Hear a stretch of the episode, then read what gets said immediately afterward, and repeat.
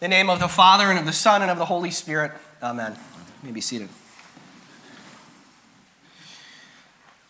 Standing in a cemetery can produce a wide variety of emotions within us. Whether you're an adult or a child, being in a cemetery, a graveyard, confronted by the reality of death, it does produce a reaction and a response within us. If you stand in the middle of Arlington National Cemetery, or go down to the city, to the National Cemetery of the Alleghenies, you may well be filled with pride, with thanksgiving, with awe for those who have given their lives in service of our country, especially for children but I think for adults too, if you stand in a cemetery, a graveyard, either early in the morning or late at night with fog on the ground, not much light around, Halloween just barely in the rearview mirror, fear might be a pretty natural response. If you're standing in our own cemetery at St. Luke, in front of the grave of your spouse or grandparent, family member, you may well feel the pangs of grief and loss. As we gather to celebrate All Saints' Day this year, we acknowledge once again the bitter-sweet reality of this day. It's a bitter-sweet day, and I think that's healthy, to be honest, because if we really stop to consider what's going on today, the reality of things, we'll realize that there's an uncomfortable tension that we need to balance. On the one hand, the list printed in your weekly guide on that half sheet, the names that we'll read in just a moment, those we have read every year in the life of our church, they represent the cold, hard truth that our loved ones have died, that we are separated from them that the sin of Adam and Eve has been passed down to each of us. And even though we are in Christ because of our baptism and our faith in Him, we bear the scars and we suffer the consequences of our sinful human nature. We experience the consequence of sin death. Death was never a part of God's intention or God's design for human beings. It feels unnatural because it is unnatural. We were never designed to experience death. Death is wrong. It's horrific. It's traumatizing to see a person, a human body, go from living a vibrant, strong life to then becoming weak with sickness and disease, to go in one moment from perfect health, in the next to rattling out a last breath. That's an experience we wouldn't wish on anyone to encounter, let alone ourselves. And yet it comes for us all. It's one we all have been touched by. What we want more than anything on days like today, being confronted with the reality of death, is to be reminded and told that what our eyes see, gravestones with the names of our loved ones on them, caskets that are filled with the bodies of our loved ones that you and I have seen with our own eyes, that that won't be forever. That that doesn't get the last word. Christian or not, every person wants those they love who have died to rest in peace. Yet, our reading from 1 Corinthians, which we heard a moment ago, Paul tells us that peace that we desperately want, that comfort that we so long for, it all hinges on one thing and on one question can the dead be raised? Listen again to what Paul writes. Now, if Christ is proclaimed as raised from the dead, how can some of you say there is no resurrection of the dead? For if the dead are not raised, not even Christ has been raised. And if Christ has not been raised, then your faith is futile and you are still in your sins. Then also those who have fallen asleep in Christ have perished.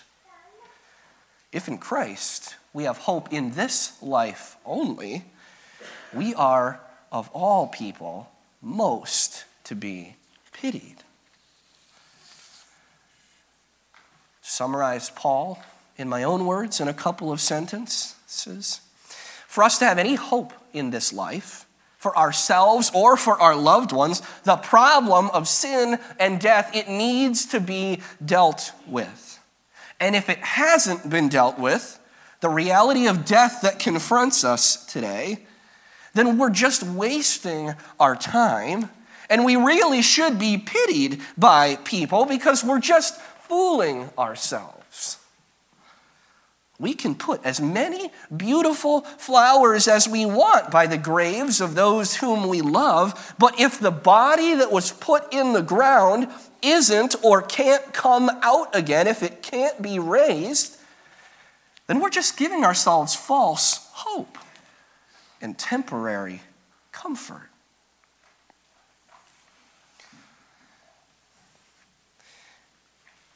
It's into these difficult circumstances, acknowledging the powerful reality of death, that we hear the words of Jesus in Matthew chapter 5, the Beatitudes, in a new light today. Jesus sits down teaching his disciples and proclaims blessing in the opposite way that people expect part of the blessing that Jesus pronounces, the blessing that still rests upon you, is this Blessed are those who mourn, for they will be comforted. We started the message by acknowledging an either or situation, an either or reality, but I never said it the other side of it. On the one hand, death is real. The Bible is very clear about what has happened to our loved ones. They're not sleeping.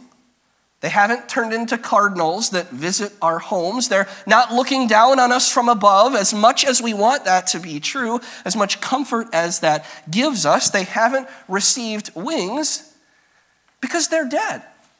You and I both know that. We were both there as their bodies were put into the ground, put into a columbarium. You and I both know that that's the truth of the matter. Their body was separated from their soul. Their body is in the ground, and their soul is at rest with Jesus.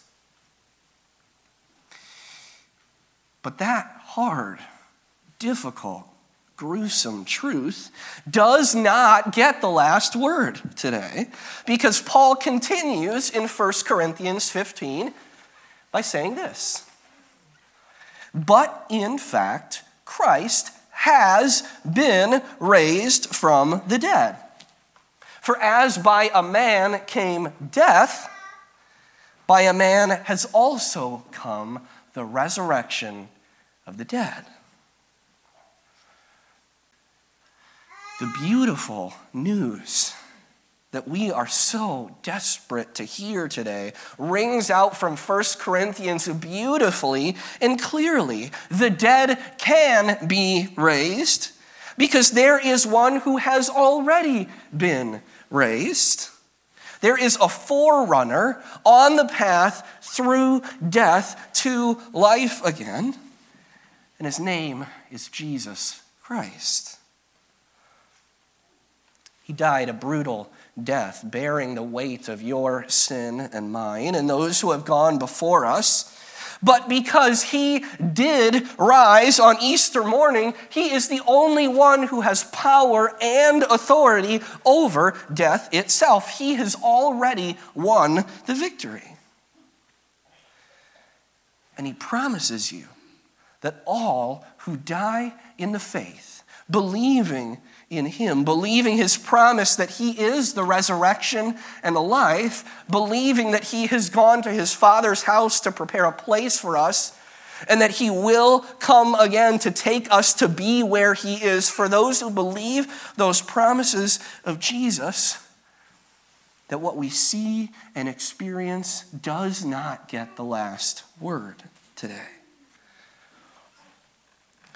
As we stare at the graves of our loved ones today,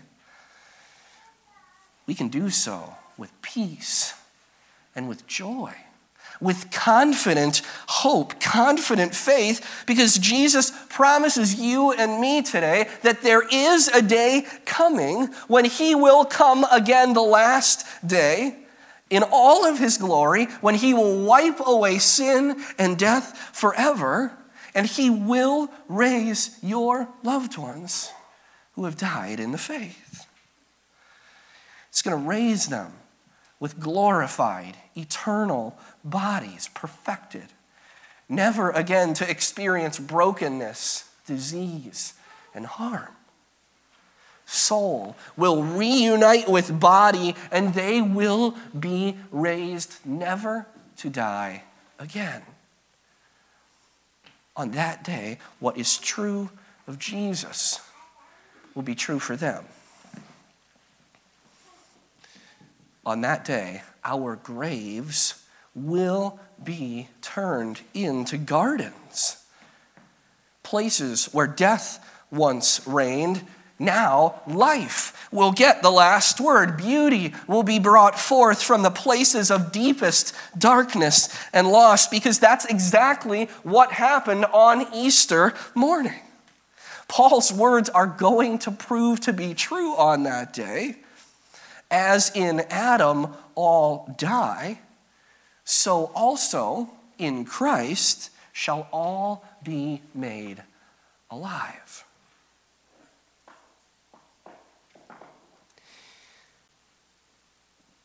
Brothers and sisters in Christ, we live in an awkward middle time right now between the resurrection and the ascension of Jesus, and when he will come again on the last day to raise all the dead. We're waiting for him to keep his promise of resurrection and eternal life to us, to those we love. We're confronted by the brutal reality of death today, but believing confidently that Jesus has been raised changes and transforms how we wait. We don't have to wait with uncertainty. We don't have to wonder what's going to happen to those who die believing in Jesus Christ, that his resurrection victory is given to each of us in baptism by faith. We confess boldly today, not only in the resurrection of the body, but that those who have died in the faith are saints of God, those whose eternal future and outcome is secure. Those whom he has forgiven by the blood of his cross and the victory of the empty tomb. We confess today that they and we will be raised.